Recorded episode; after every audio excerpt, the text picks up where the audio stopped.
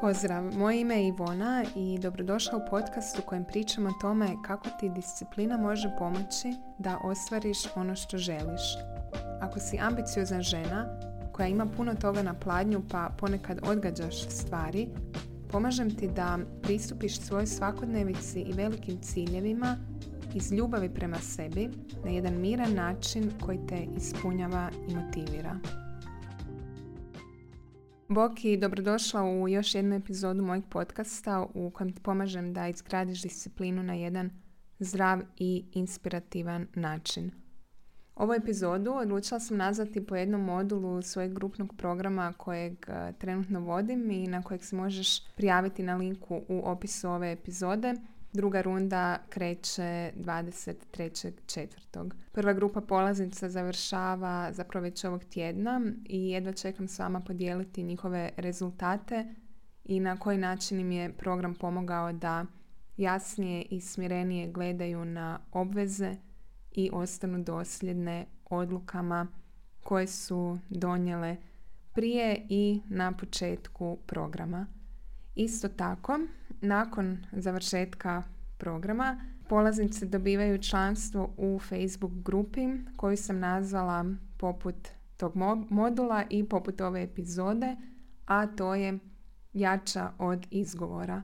To je grupa koja služi kao mjesto za podršku kako bi bila ustrajna u svojim velikim ciljevima i novim odlukama i mjesto na kojem se možeš obratiti meni i ostalim članicama kada zapneš, kada imaš sumnje ili strahove ili kada želiš podijeliti nešto dobro što se dogodilo, kada si uspjela u nečemu i kada si bila ustrajna. Također, ovog tjedna odlučila sam svima koji su pretplaćeni na moj newsletter pokloniti mini trening Izgradi disciplinu. Svaki dan ti na mail stižu upute i video s predavanjem i zadatkom za taj dan. Ako još nisi prijavljena na newsletter, prijavi se na linku u opisu ove epizode i ne zaboravi potvrditi prijavu u mailu dobrodošlice. Tamo ima jedan gumbić na kojeg samo klikneš potvrdi prijavu. Nema veze ako zakasniš dan, dva, do kraja tjedna ću poslati sve lekcije koje si možda propustila. A sada da se vratim na današnju temu i što to znači biti jača od izgovora. Ako postoji nešto što odgađaš, a vjerojatno postoji jer svi mi nešto odgađamo, čak i ako ne odgađaš poslove i rad, moguće je da odgađaš odmor, zato nemoj misliti da ova epizoda nije za tebe. Nevjerojatno je to što mi je jedna polaznica programa rekla: Ivona, ja sam mislila da imam disciplinu i da mi ovaj program zapravo ne treba. Ali tek sad, kada sam naučila sve ovo, shvatila sam zašto nekad 4 sata radim nešto za što mi realno treba 30 minuta. Izgovori su unutrašnji tekstovi i ono što govorimo same sebi kada odlučimo odgoditi neki zadatak za kasnije. Naprimjer, ako je u pitanju trening, možda se sebi nekad rekla: ma neću danas, pada kiša. Ili ako si htjela poslati prijavu za novi posao, kažeš: ma sutra ću, nedjelja je, ne da mi se. Ili želiš objaviti neki novi video na YouTube-u ili Instagramu i kažeš: ma nemam ja što pametno za reći, tko će me slušati. Ili poželiš možda promijeniti posao pa kažeš: nemam dovoljno iskustva, neće me uzeti za ozbiljno. Ono čime se bavimo u zajedničkom radu je da osvijestimo što je to što si govoriš, koliko to ima smisla i koje su to točno blokade koje te drže na mjestu. Kada ljudi žele riješiti odgađanje, tj. Problem s odgađanjem, često se bave vanjskim faktorima i misle da im samo treba, na primjer, bolji time management ili bolja to-do lista ili možda neki ljepši planer. Znači, ja uopće nemam planer i ne volim te nekakve dnevnike i bilježnice strukturirane sa nekakvim bojama i sve to skupa. I evo, ja sam primjer osobe koja nema planer, a jako dobro je organizirana i jako dobro znam što radim, kada, kako i koliko.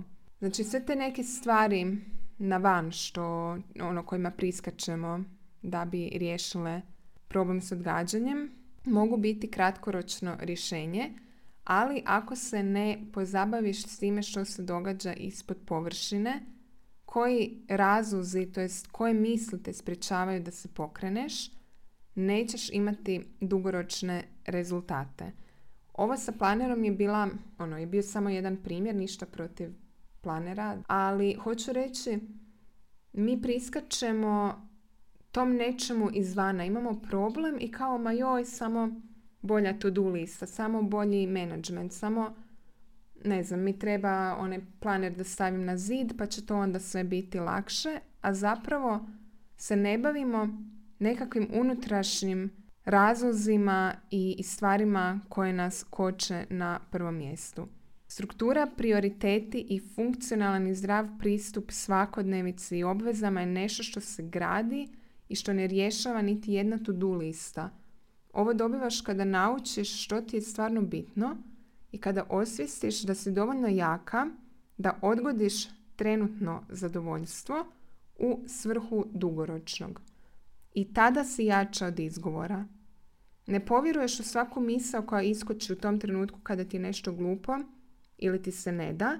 Ne poslušaš to malo dijete u sebi koji ima tantrum, nego pristupiš situaciji racionalno i zrelo u skladu sa svojim godinama i intelektom.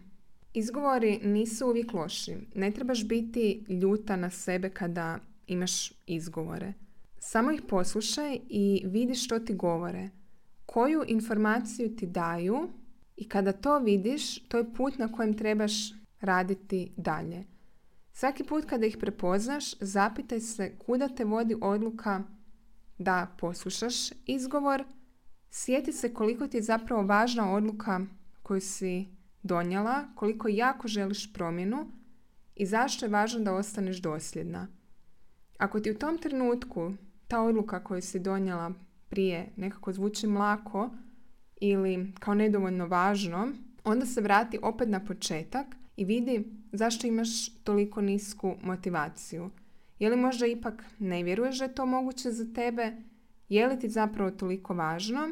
I kuda te vodi to ponašanje kada odgađaš uvijek za neki drugi put? Daću ti primjer. Ako odlučiš krenuti u teretanu ili smršaviti 5 kila, ja sad dajem ovaj primjer jer to je nešto što je meni blisko. Nakon poroda sam krenula opet u teretanu i želim smršaviti još par kila i sada radim na tome. I onda nekad se jave izgovori kao dobro, ne moraš danas u teretanu, pa ne da mi se danas, nedjelja je. Ja ga preispitam samo malo, je li to stvarno dovoljno dobar izgovor? Kako ćeš se osjećati ako ne odeš? I kako će izgledati tvoj život nakon mjesec, dva ako ćeš stalno slušati ovaj izgovor? I je li taj izgovor nedjelja je zapravo dovoljno dobar razlog? Jer ja ne kažem da su izgovori uvijek loši. Nekad postoje izgovori koji su ok i koje treba poslušati, ali kada ih osvijestiš, onda si sposobna u tom trenutku odlučiti je li taj izgovor, hoćeš li ga poslušati ili ne.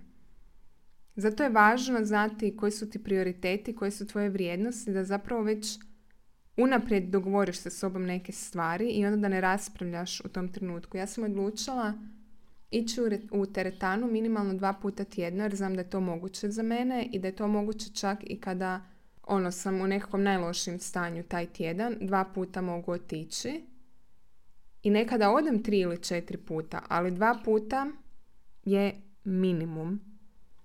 I onda kada krenu izgovori, slušam zapravo sebe i slušam zapravo koliko je to u skladu s onime što sam se dogovorila sama sa sobom. Znači, vrati se svojim izgovorima, nemoj bježati od njih. Sve ih pozovi i posluša i onda odluči iz pozicije one koja je donijela tu odluku na prvom mjestu. Hvala ti na slušanju. Slobodno podijeli ovu epizodu s nekim za koga smatraš da bi mu bila korisna. Nemoj se ustručavati dati ocjenu ili like kako bi moj podcast bio vidljiviji svima koji žele više discipline u životu. Želim ti ugodan ostatak dana i čujemo se. Hvala ti na slušanju i na uloženom vremenu.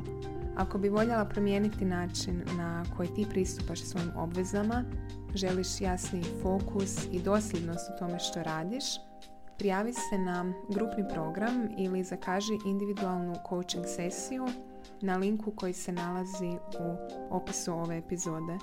Također, epizodu možeš podijeliti sa nekim za koga misliš da bi mu bila korisna i čujemo se.